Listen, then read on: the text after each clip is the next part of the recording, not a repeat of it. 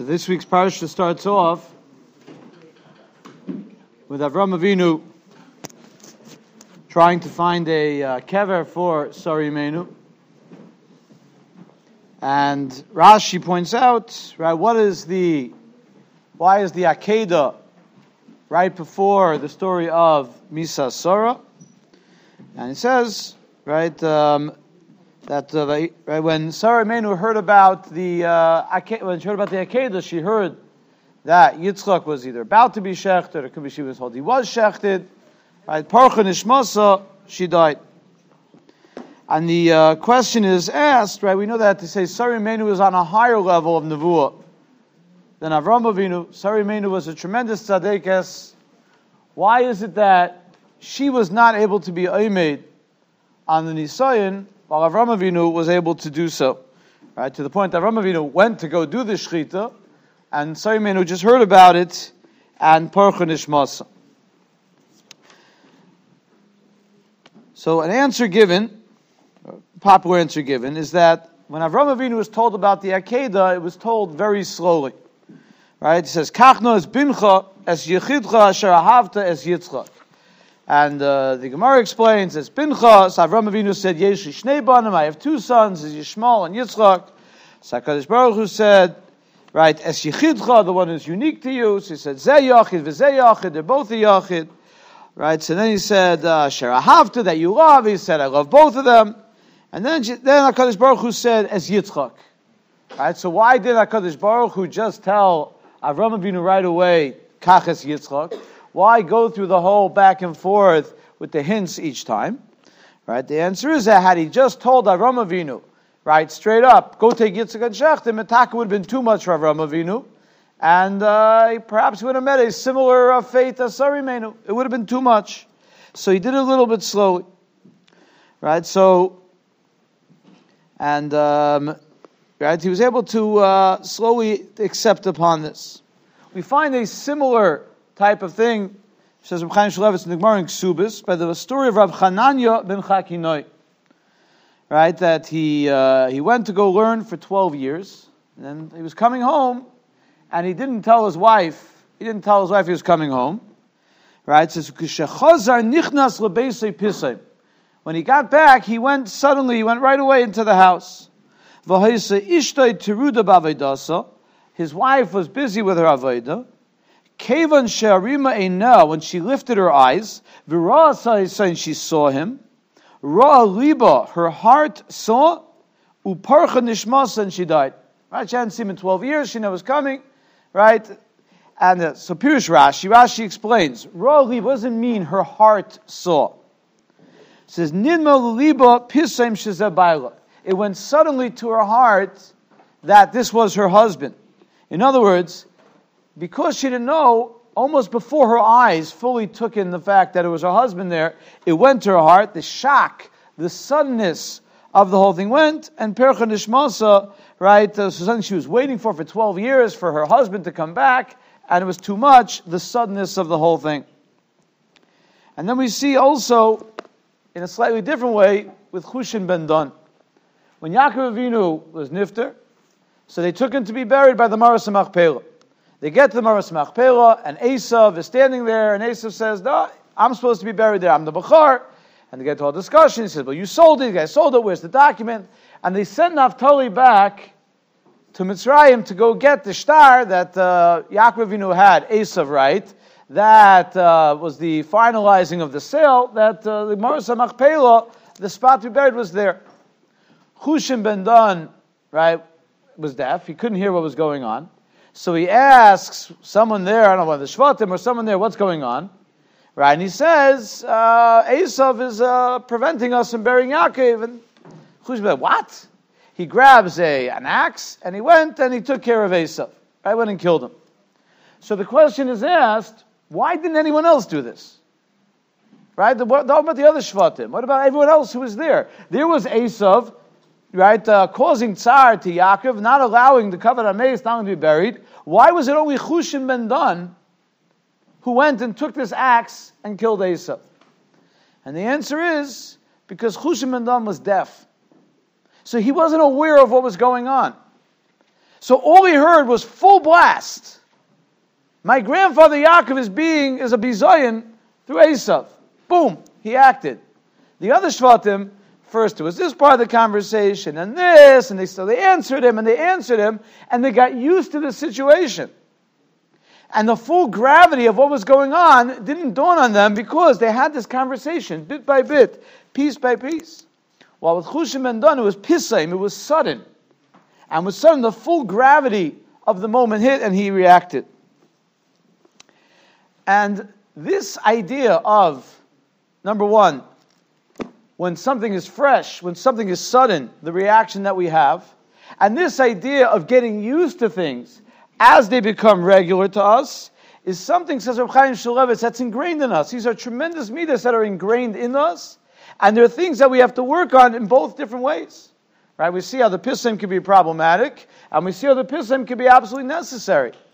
And B, finding something to be to become regular, to get used to something, is something that can be very, very dangerous. Right? It says that the when when the halach is that if you came in to the Beis Hamikdash through the Sharat Safin, you were supposed to exit through the Sharat Dorim, Sharat Negev. And if you came in from the Sharat Negev, you should exit through the Sharat Safin. And what was the reason behind that? The reason behind that is, again, the same idea. Right? Because Baruch Hu didn't want it that it shouldn't become like your house. So you go through the same thing and you see the same to get used to it. But rather, every time you go, that's to be a schadshus, and when you leave, you go through a different entrance. It should never become something that's ordinary. It should never become something you get used to. It says by the egel, right? They were in the oil, right? They became timos, they became disgusted by it, and they said, "Nasalan kim, let's make another, let's make another him, let's make another god," because they had this this uh, this regularity. They lost the the uh, the fire for it. There's someone that is referred to as Palti and Paltiel ben Laish. And it's the same person. So Gemara asks, why is he sometimes called Palti and sometimes called Paltiel? Says really his name was Palti, but Hashem did a nace for him and saved him from the Avera. So Palti Kel, right? Hashem saved him from the Avera. So what was the story? When Shaul went after David HaMelech, right, that he wanted to kill him, so he decided that the Kedushin, that had gone on between David, right, and his daughter Michal, right, was not a valid kedushin, and he gave over Michal to, Pal, this Palti or Paltiel Balaish. And Paltiel knew that David HaMelech's chesm was really correct, and the kedushin was a good kedushin, and therefore she was an Eshes Ish.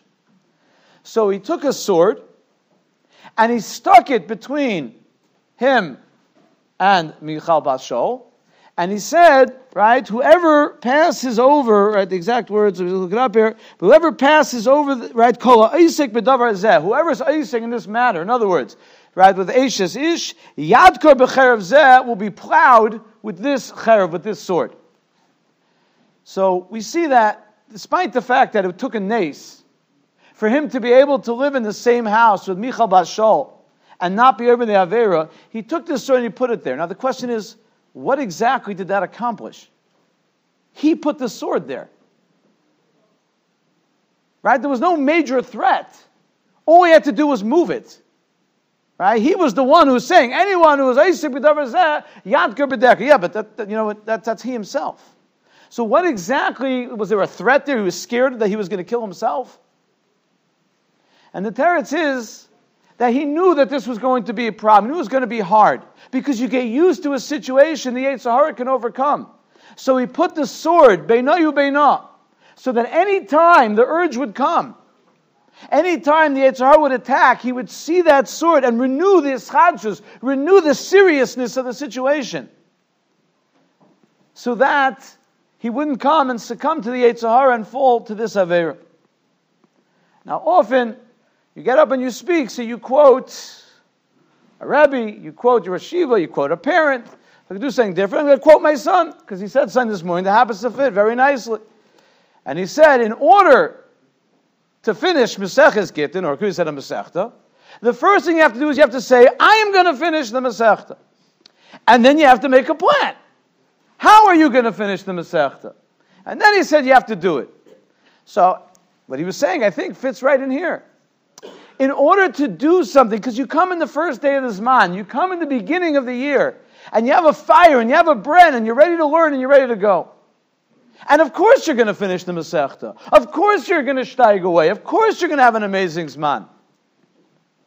But if you don't take the time and make the Kabbalah bli neder, whether it's to finish the Masechta or any other goal you may have, any of the signs hanging on the wall outside, or any other goal you have, Ritzufis learning, to make sure that you're on time.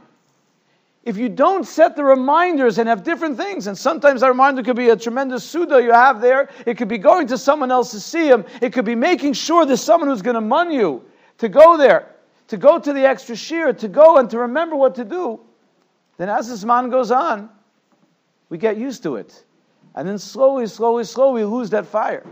And we need to take the steps that are necessary to keep the fire going. A Kabbalah and setting up different milestones, different accomplishments, different goals, right? How to get there. That's how you do it. And now we come. Now we come, and there's an off Shabbos coming up. And off Shabbos is very important. It's a long zman. You're working hard. You deserve the time off. You need a break. But you have to be careful.